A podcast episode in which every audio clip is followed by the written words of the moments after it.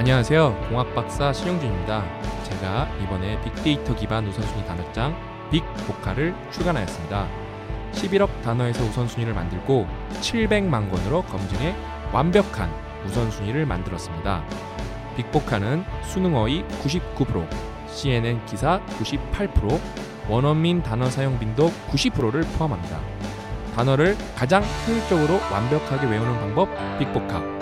세상에서 가장 완벽한 우선순위 단어장 빅보카. 여러분께 많은 도움이 되기를 바라겠습니다.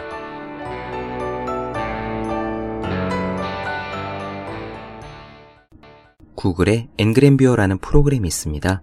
1500년부터 2008년까지 출간된 800만 권의 책을 데이터베이스화한 프로그램입니다. 앵그램뷰어에서 검색창에 단어를 입력하면 우리는 해당 단어가 500년간 몇 번이나 사용되었는지를 확인할 수 있습니다. 이 앵그램뷰어에서 가장 많이 나온 어휘 순서대로 구성한 진짜 우선순위 영어 단어집이 출간되었습니다.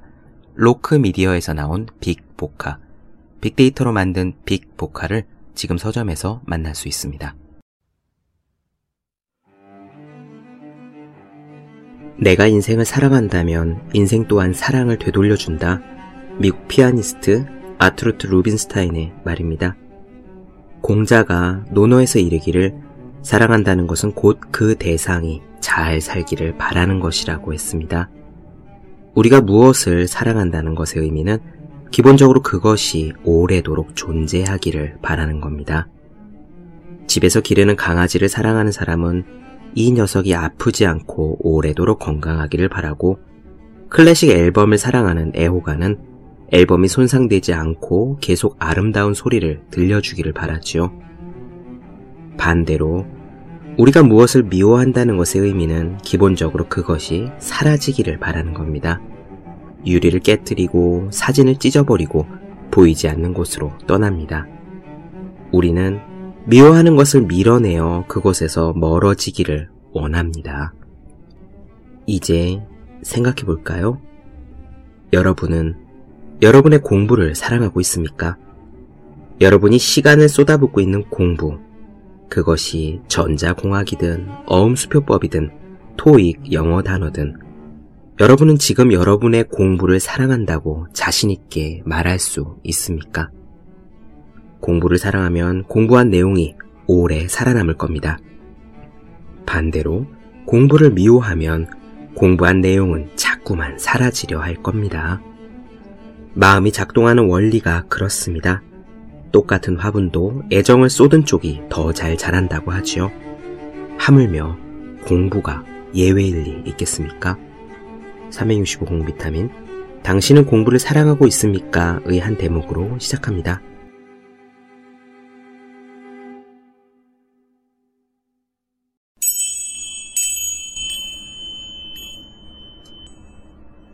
네, 안녕하세요. 본격 공부자극 팟캐스트 서울대는 어떻게 공부하는가 한재우입니다.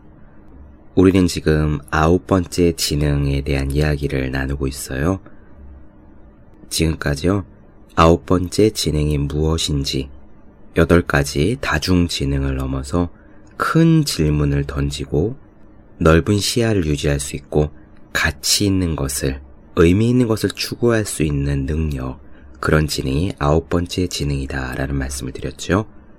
또한 아홉 번째 지능은 삶을 바꾸는 힘이 있고 리더십을 부여하며 나머지 여덟 가지 지능을 한데 모아 완성시키는 그런 힘이 있다는 말씀도 드렸습니다. 그리고 지난 시간의 마지막으로 아홉 번째 지능을 측정하기 위해서 이 제작진들이 석학들의 조언과 감수를 받아 임의로 만든 설문지 그 설문지의 내용 문장들을 좀 읽어드렸었어요. 오늘은요, 그 측정지를 통해서 아홉 번째 지능이 뛰어나다고 판명된 사람들이 과연 어떤 삶을 살고 있는지 그 스토리를 들려드리는 것으로 이야기를 시작하고자 합니다. 이 책에서는 아홉 번째 지능이 뛰어난 사람들의 예로 축구선수 이영표, 카이스트 배상민 교수, 그리고 연기자 최수종 씨를 꼽았는데요. 우선 이영표 선수의 이야기를 들려드리죠.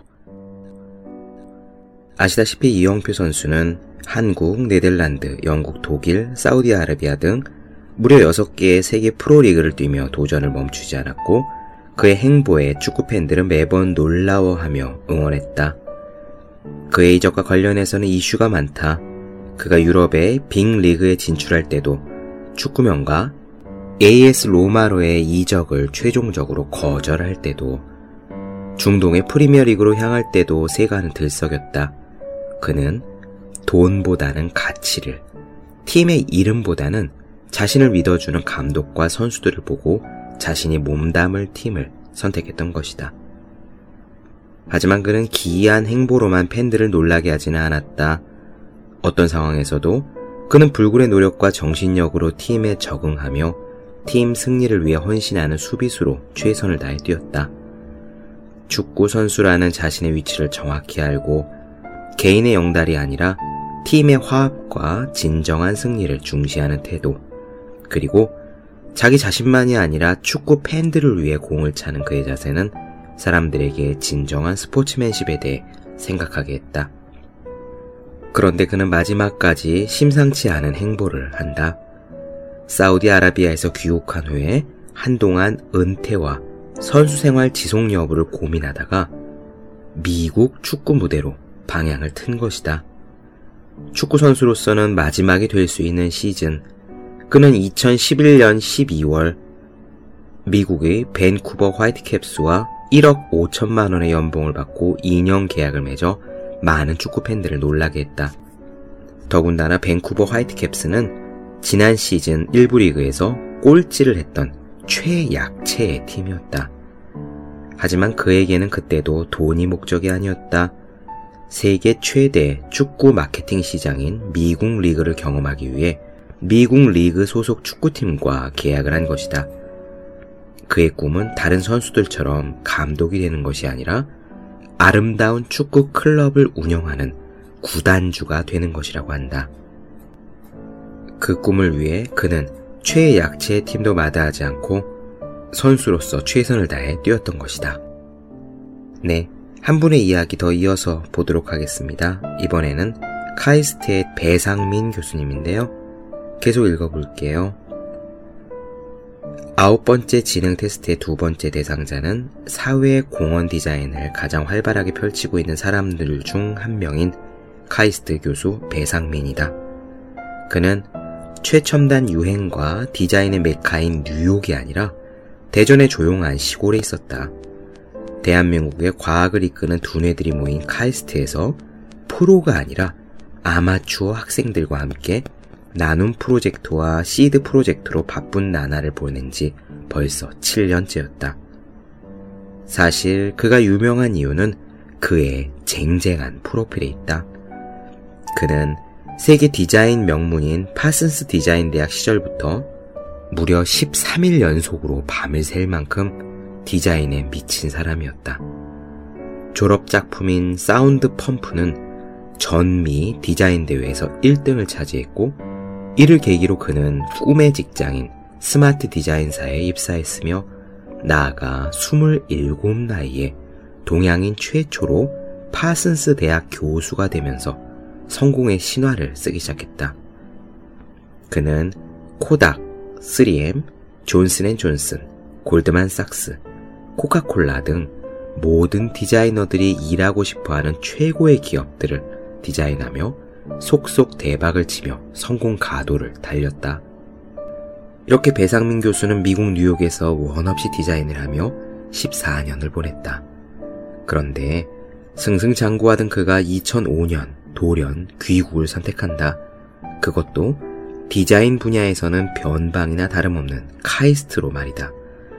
그는 왜 디자인계의 주류인 뉴욕을 떠났을까?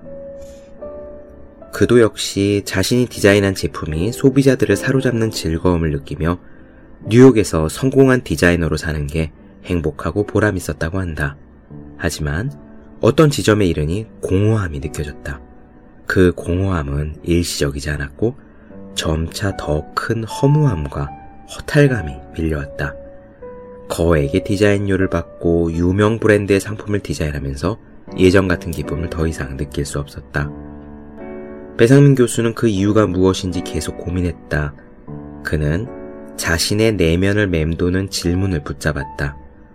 어떻게 사는 삶이 바르게 사는 삶인가? 바쁜 삶에 치여 놓치고 있던 질문이었다. 그는 이 질문 앞에서 자신의 삶이 너무나 이기적이며 잘못 살고 있다는 것을 깨달았다. 사람들을 홀리게 만드는 디자인으로 포장된 신제품으로 사람들에게 지름신이 내리게 하고 끊임없이 욕망을 추구하게 만드는 앞잡이 노릇을 해왔다는 생각이 들기 시작한 것이다. 마치 보이스피싱으로 디자인하는 그런 사람이 된 것은 아닌가 하는 갈등이 생겼다. 디자이너가 아무런 윤리의식 없이 만들어내는 디자인은 단지 아름다운 쓰레기일 뿐이다.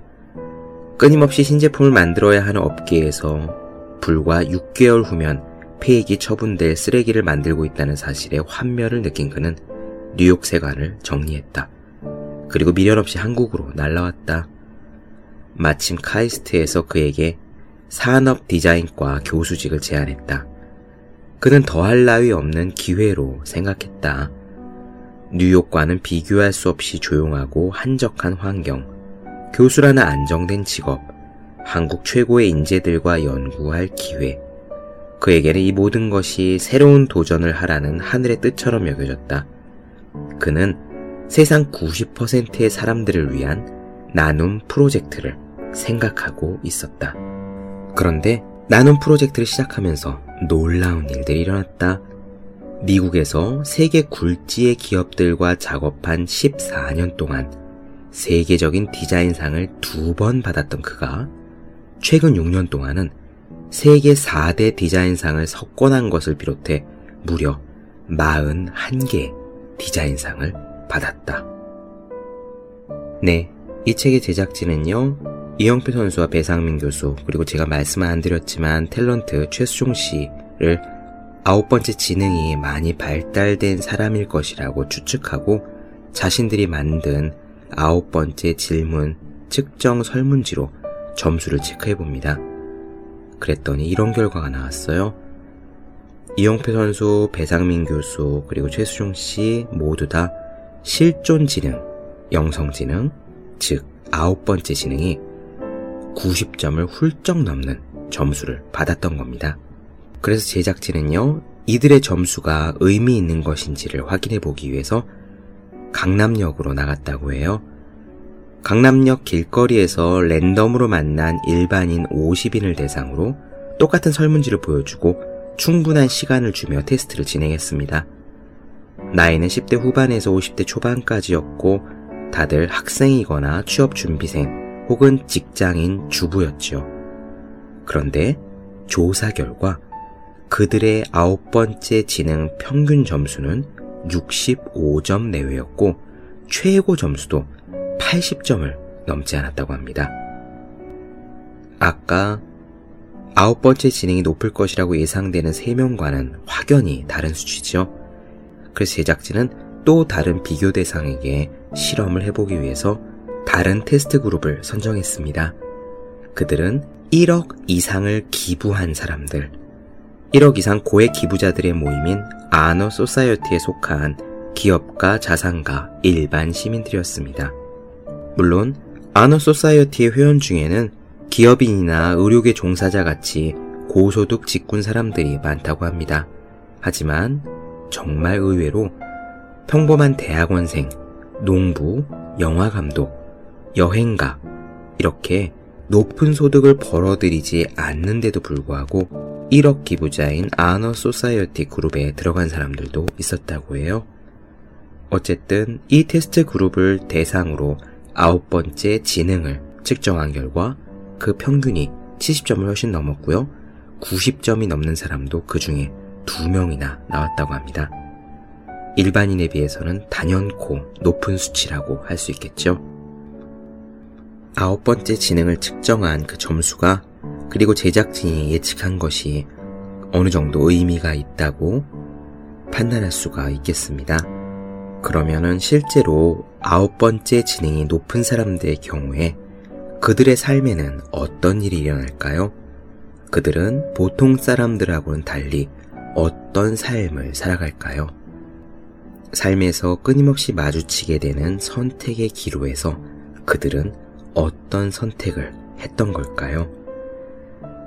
아홉 번째 층이 발달한 사람들에게는 공통된 변화가 일어난다고 합니다. 그중 대표적인 것이 그들은 가치 중심의 일관성 있는 삶을 살게 된다는 겁니다. 그것이 당장 봐서는 개인의 삶에 금전적인 손해를 가져올 수도 있고 당장 눈앞에 얻을 수 있는 명예를 얻는데 걸림돌이 될 수도 있어요. 하지만 이렇게 가치 중심의 일관성 있는 삶을 살아가는 사람들은요, 결국 장기적으로는 많은 사람들에게 신뢰를 주고 더 나아가 감동까지 줍니다. 특히 어렵고 혼란스러운 상황, 중심 가치가 흔들리는 그런 세상에는 이런 사람들의 결단과 행보가 그 숨겨져 있던 빛을 발하게 되죠. 아까 말씀드린 두 분의 이야기를 조금 더 자세히 이제 나눠드리겠습니다. 먼저 이영표 선수의 이야기입니다. 이어갈게요. 2013년 10월 28일 밴쿠버의 BC 플레이스 스타디움은 만석이었다. 이날은 밴쿠버 화이트캡스의 시즌 마지막 경기가 있는 날이었다. 유감스럽게도 이미 플레이오프 진출이 좌절된 화이트캡스에게는 큰 의미가 없는 경기였다. 하지만 경기장은 2만 명의 관중들로 가득했고 카메라 앵글에 잡힌 경기장에는 빈자리가 없었다. 모두 이영표 선수의 은퇴를 지켜보기 위해 경기장을 찾은 사람들이었다. 이토록 많은 팬들이 한 선수가 떠나는 길에 뜨거운 배웅을 하기 위해 찾아온 것이다. 응원석 곳곳에는 이영표에게 감사의 뜻을 전하는 플랜카드와 태극기가 걸려 있었다. 밴쿠버 화이트캡스가 3대 0으로 앞선 후반 45분 마틴 레니 감독은 교체 명령을 내린다. 교체 신호를 확인한 이영표는 동료들과 악수, 하이파이브를 하며 작별 인사를 나눴다. 상대팀 선수도 그리고 심판도 그에게로 와서 필드에서 마지막 인사를 했다.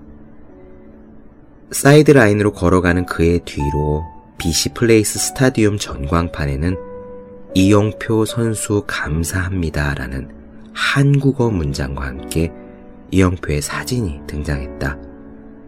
관중들도 이영표 선수가 벤치로 향할 때까지 뜨거운 기립박수를 보냈다. 밴쿠버 화이트캡스에서 불과 2년밖에 뛰지 않은 그것도 동양인 선수를 향해 밴쿠버 축구 팬들이 보낸 애정은 상상 그 이상이었다. 10년 전으로 돌아가 2003년 1월 네덜란드에 첫 발을 내딛었을 때만 해도 선수들은 아시아 변방에서 온 이영표를 동료로 인정하지 않았다.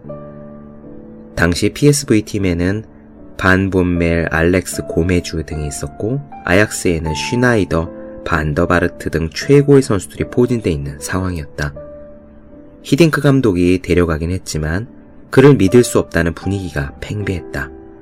더군다나 이용표는 PSV와 3년 반 계약을 맺은 박지성 선수와는 달리 6개월짜리 임대 선수 신세였다.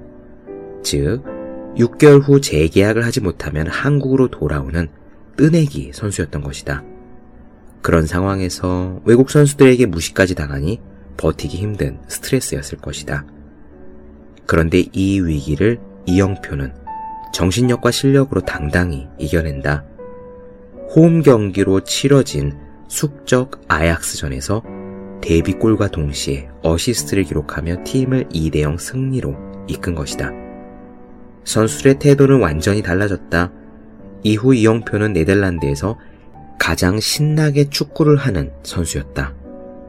당시에 이기는 경기가 많아 축구를 하는 게 얼마나 재밌던지 심판이 종료 휘스를 부는 게 싫었을 정도라고 한다.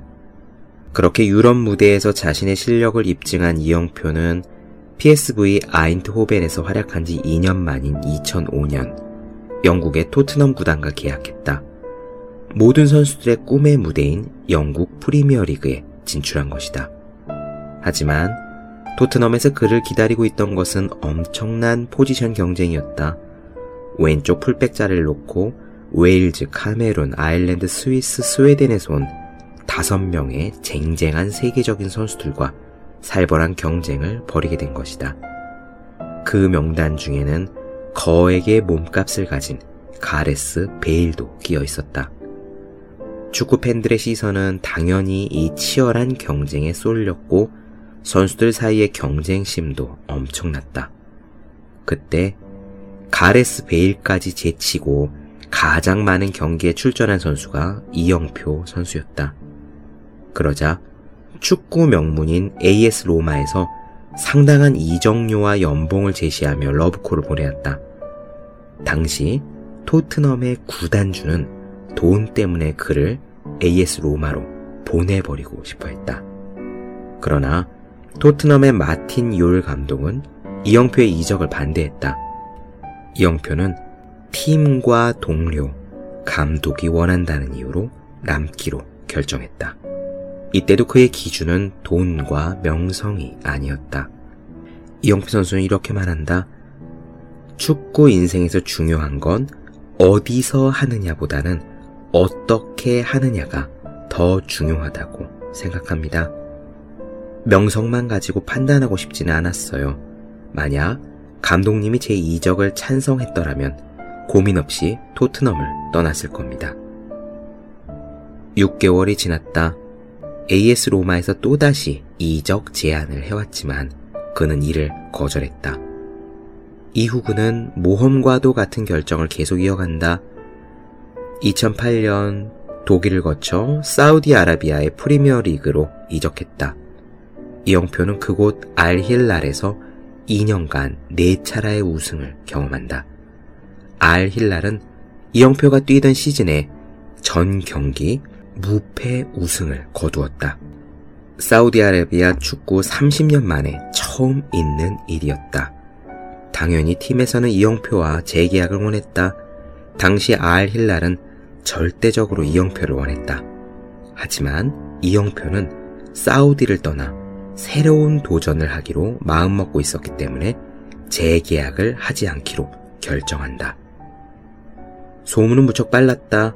이영표가 알힐랄과 재계약을 하지 않았다는 소식을 듣고 알힐랄과 같은 도시에 있는 라이벌 팀에서 이영표 선수가 받았던 연봉의 두 배를 제안하며 스카우트를 요청해왔다. 그러나 이영표는 그 제안을 뿌리친다. 고작 돈 때문에 지금까지 함께 축구를 즐겼던 동료들과 팬들을 뒤로하고 같은 도시에 있는 라이벌 팀에 가는 것이 올바르지 않다고 생각했다. 이영표에게는 돈보다 더 귀한 가치들이 있었다. 아무리 돈을 받고 운동을 하는 프로 축구계라지만 돈만 많이 주면 무조건 오케이 하는 식은 아니란 생각이 들었다. 그는 돈보다 더 중요한 무언가가 있을 거라는 믿음을 버리지 않았다. 당시 그에겐 고민이 많았다. 먼저 은퇴냐 선수 생활을 지속할 것이냐를 두고 6개월가량을 고민했다. 그동안 연봉 10억 이상을 제시한 팀을 비롯해서 무려 6개 구단이 스카우트 제의를 해왔다. 그런데 이영표는 그 중에서 가장 낮은 연봉을 제시한 팀에 끌렸다. 그는 구단 운영에 관심을 갖고 있었다. 프로 축구계에서 돈의 논리에 희생당하는 좋은 선수들을 너무나도 많이 보았기 때문에 좋은 선수들이 오직 경기만을 위해 몰두할 수 있는 꿈의 구단을 만드는 것이 그의 소원이자 목표였다. 이를 이루기 위해서는 앞으로 배울 게 많았는데 공교롭게도 가장 낮은 연봉을 제시한 팀이 그가 원하는 구단 경영을 배울 수 있는 환경이었던 것이다. 고민 끝에 이영표는 그 팀을 선택했고 마침내 2011년 고작 1억 5천만 원의 연봉을 제시한 미국 리그의 꼴찌 팀 밴쿠버 화이트캡스로 이적했다. 이영표는 최저 연봉의 밴쿠버 화이트캡스에서 돈으로 살 수 없는 것들을 배울 수 있었다. 북미 프로축구 리그는 유럽 리그에 비해 경기력은 약하지만 최고의 스포츠 마켓이다. 연봉은 보잘 것 없지만 그 시장이 어떻게 움직이고 돌아가는지를 선수로 뛰면서 볼 수 있는 중요한 장점이 있었다. 이쯤에서 이영표 선수의 목소리를 직접 들어보자. 예전에는 이겼을 때는 기뻐하고 졌을 때는 상당히 괴로워했습니다. 승리할 때와 패배할 때 제 기분의 온도차가 심했죠. 그런데 인생에는 가치가 있는 것과 없는 것이 있다는 생각이 들기 시작했고, 덜 가치 있는 것에 대해서는 큰 의미를 부여하지 않게 됐습니다. 그 후부터는 패배에도 객관적으로 경기를 평가하고 더 편안하게 쉬고 다음 경기에서 더 열심히 뛰게 되더라고요. 물론 스포츠에서 승리는 아주 중요합니다.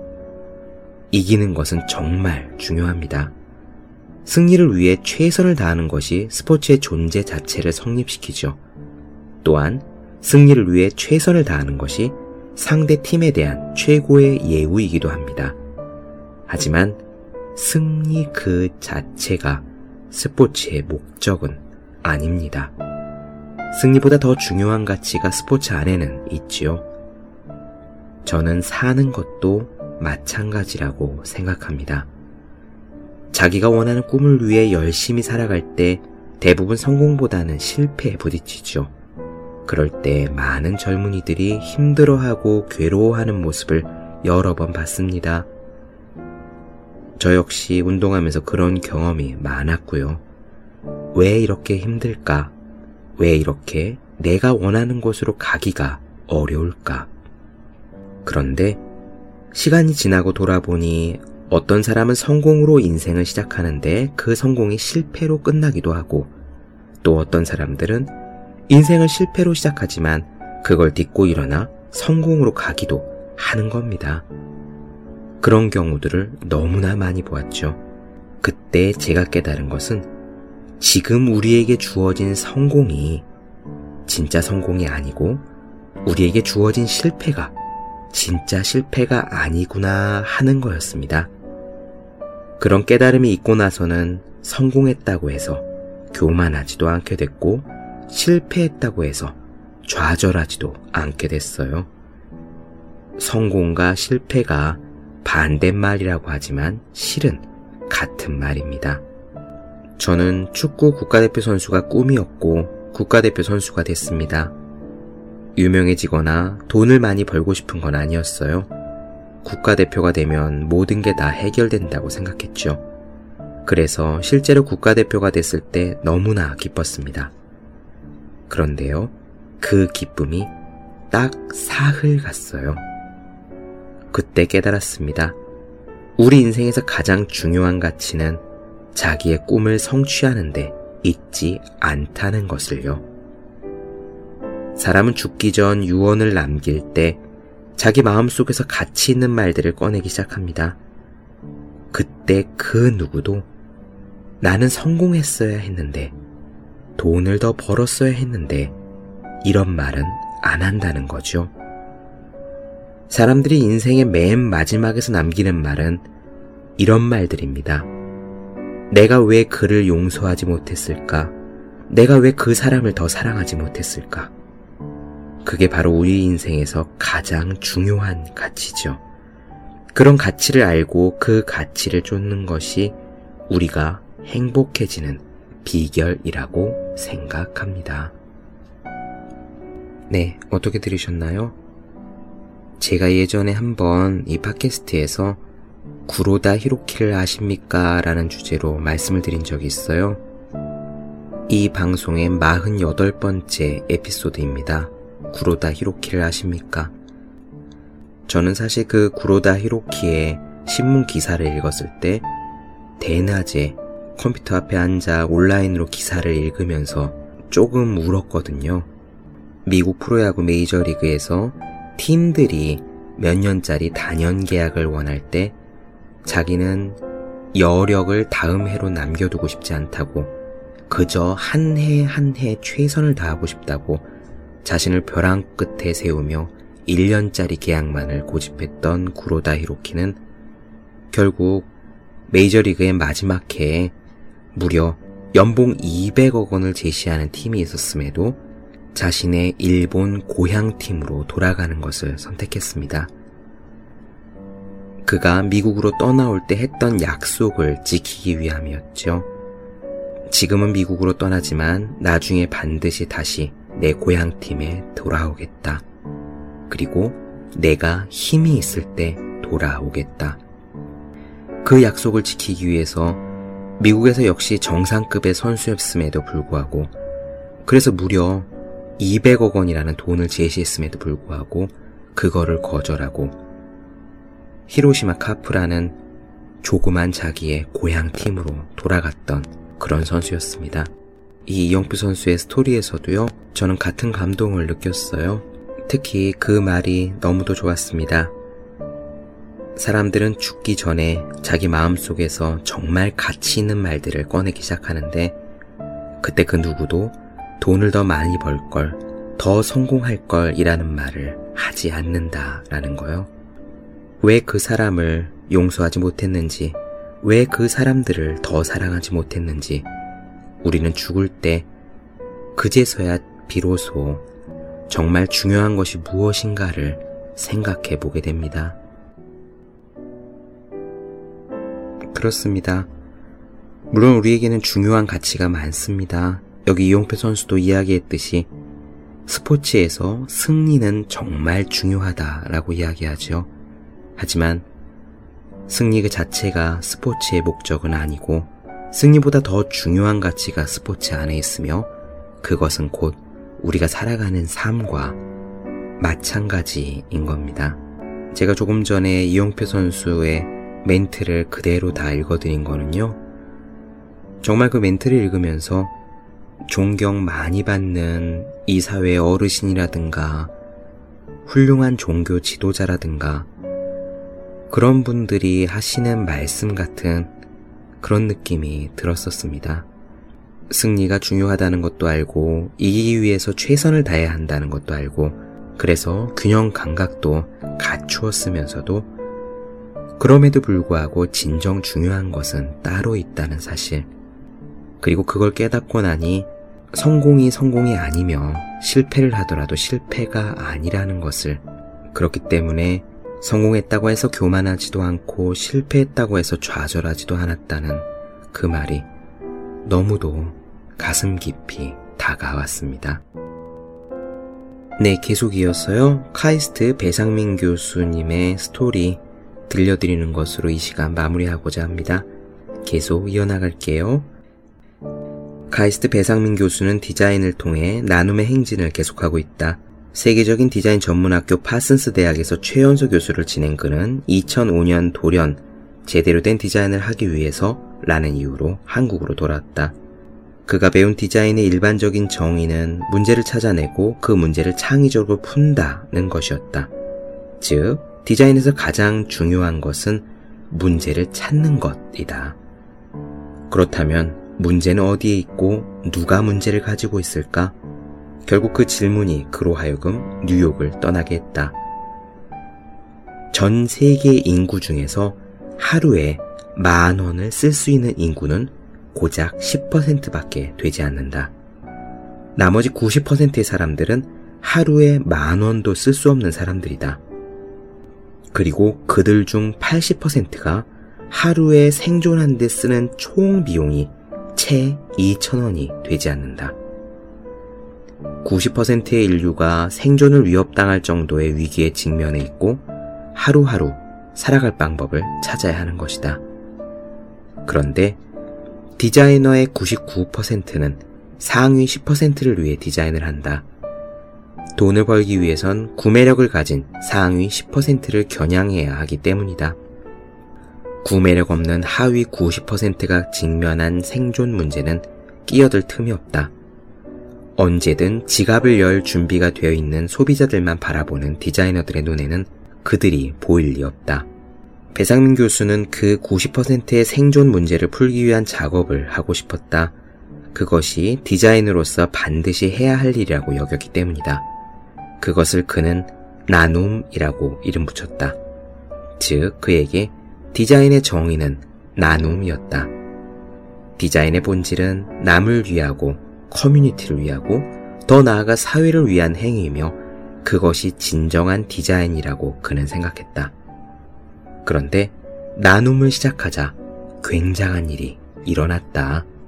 뉴욕에서 제일 잘 나가던 디자인 회사에서 정말 세계 최고급의 멤버들과 함께 일할 때 디자인상을 딱 두 번 받았는데 한국에 돌아와 대전이라는 조그만 도시에서 아직 프로도 아닌 공부하고 있는 학생들과 함께한 6년 동안 나눔 프로젝트를 통해 세계 4대 디자인 award에서 무려 41개나 되는 상을 받은 것이다. 취재팀이 다녀간 후에도 그는 몇 차례나 더 유명 디자인상을 수상했다. 놀라운 점은 수상한 모든 제품이 상업적 이익을 위한 것이 아니라 사회적 가치와 디자인적 가치를 나누기 위한 작품이었다는 것이다. 2008년 내놓은 나눔 크로스 큐브는 그해 세계 4대 디자인상 중 하나인 미국의 IDEA에서 은상을 차지했다. 십자가 모양의 플라스틱 판을 조립해 만든 이 작품은 MP3 플레이어였다. 그런데 배상민 교수가 이 상을 더욱 뜻깊게 생각하는 것은 바로 이 작품이 애플의 아이팟을 눌렀기 때문이다. 한 번은 마사이족 마을에 갔을 때 그는 디자인으로서 신선한 충격을 받았다. 그 마을에는 비영리 단체가 지어준 심플하고 편리한 슬레이트 집이 있었다. 그런데 사람들은 그 집을 거들떠보지도 않고 원래 그들의 집인 소똥 흙집에 거주했다. 한 소녀에게 그 이유를 물었다. 그랬더니 소녀의 답변이 간단했다. It's ugly. 이쁘지 않아요. 그는 고개를 들어 다시 마사이 마을을 바라보았다. 정말로 그랬다. 마사이 부족의 전통 흙집은 아프리카의 주변 환경과 환상적으로 어울렸다. 그에 반해 슬레이트 집은 생뚱맞아 보였다. 마사이 부족에게 소똥으로 만든 둥근 흙집은 아름다운 나의 집이었다. 그 소녀의 한마디가 디자인의 핵심을 바꾸어 버렸다. 지금 배상민 교수가 하고 있는 시드 프로젝트 팀은 마사이족 마을의 주거지로 소똥을 이용한 안전하고 효율적인 집을 만드는데 집중하고 있다. 어느 날 배상민 교수는 이런 경험을 했다고 한다. 제잘거리며 깔깔 웃는 어린아이에게 물었다. Are you happy? 아이는 1초의 망설임도 없이 해맑게 웃으며 대답했다. I'm happy. 그리고 아이는 똑같이 배 교수에게 물었다. Are you happy? 순간 배 교수는 당황했다. 그는 쉽게 대답하지 못하고 생각만 많아지는 자신을 보았다. 어린 시절 이후 그 누구도 그에게 너는 지금 행복하니? 라고 물은 적이 없었다. 자기 스스로도 마찬가지였다. 이제 그는 그런 의문을 품고 있다. 나는 행복한가? 행복하려면 무얼 해야 하는가?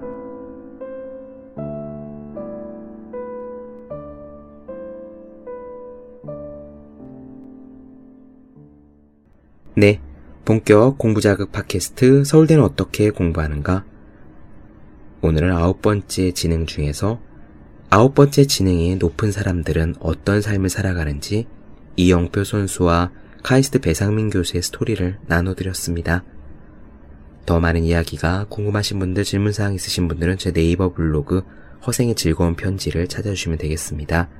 그리고 매일매일 공부하시는 분들, 여러분 주변에 매일매일 공부하셔야 되는 그분들을 위해서 하루 한 페이지씩 읽고 공부할 의지를 북돋는 책 365공 비타민을 선물해 주시면 좋을 것 같습니다.